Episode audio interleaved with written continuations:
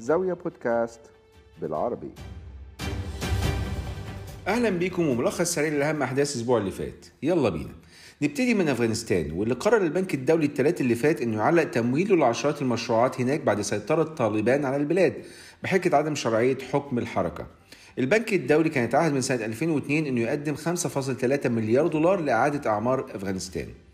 مش بس البنك الدولي اللي عمل كده ولكن صندوق النقد الدولي هو كمان كان قرر تعليق مساعدات لأفغانستان بسبب عدم الوضوح داخل المجتمع الدولي بخصوص الاعتراف بحكومة طالبان في أفغانستان واللي كان المفترض إنها تستلم الأسبوع الجاي 460 مليون دولار من الصندوق كمساعدات عاجلة.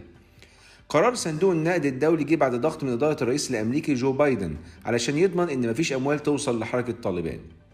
كان في أخبار إن وزارة الخارجية الأمريكية تعرضت لهجوم إلكتروني مؤخرا وزارة الخارجية الأمريكية هي نفسها اللي طلبت من رعاياها في أفغانستان إنهم ما يروحوش ناحية مطار كابول خوفا من تهديدات أمنية محتملة مع تصاعد الفوضى خارج المطار هناك. من ناحية تانية إيران جارة أفغانستان من جهة الغرب استأنفت تصدير النفط لأفغانستان بناء على طلبها علشان أسعار الوقود ما ترتفعش.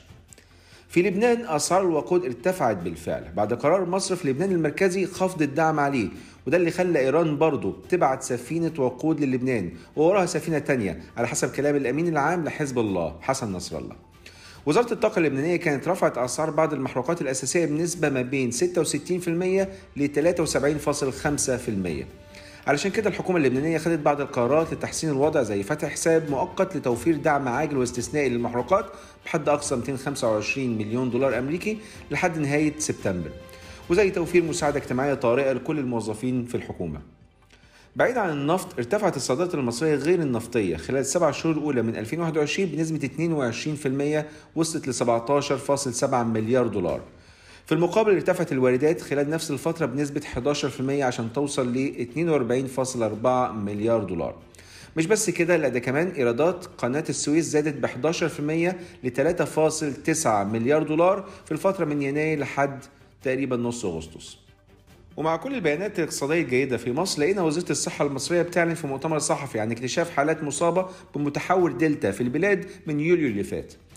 لمواجهة تداعيات جائحة كورونا عالميا قرر صندوق النقد الدولي إتاحة حقوق سحب خاصة Special Drawing Rights بقيمة 650 مليار دولار لدول العالم كل حسب حصته. حوالي 275 مليار دولار منها هتكون للبلاد النامية و21 مليار دولار للبلاد منخفضة الدخل. ال SDRs دي ممكن نسميها عملة صندوق النقد الدولي اللي بيقابلها سلة من العملات المحلية. ضخ المخصصات دي المفروض هيحفز السيولة في الاقتصاد العالمي. ونرجع تاني للنفط. محافظ مصرف ليبيا المركزي قال إن بلاده محتاجة آه لا مش محتاجة نفط.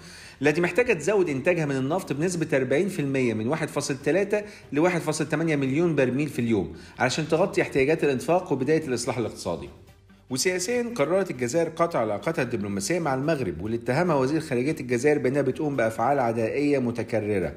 الجزائر كانت بتتهم المغرب إنها بتدعم حركة الماك وحركة رشاد الإرهابيتين واللي اتهمتهم الحكومة الجزائرية إنهم أشعلوا الحرائق في البلد في الفترة الأخيرة. من جانبها المغرب استغربت القرار اللي وصفته بإنه غير مبرر تماما وإن كان متوقع. ونختم البودكاست بخبر مفرح وهو إن السعودية قدرت تصنع اول رقائق ذكية في المملكة بأيدين وعقول سعودية. الرقائق الذكية دي هتستخدم في تطبيقات عسكرية وتجارية ومدنية. الكلام ده جه على لسان وزير الاتصالات وتقنية المعلومات السعودي في كلمة قالها في الرياض مع انطلاق فعالية لونش اللي تعتبر أكبر حدث تكنولوجي على مستوى منطقة الشرق الأوسط وشمال أفريقيا. مبروك للسعودية وعقبال باقي الدول العربية. كل أسبوع حضراتكم بخير كان معاكم عمرو حسين الألفي من زاوية تحياتي لكم والسلام عليكم ورحمة الله وبركاته.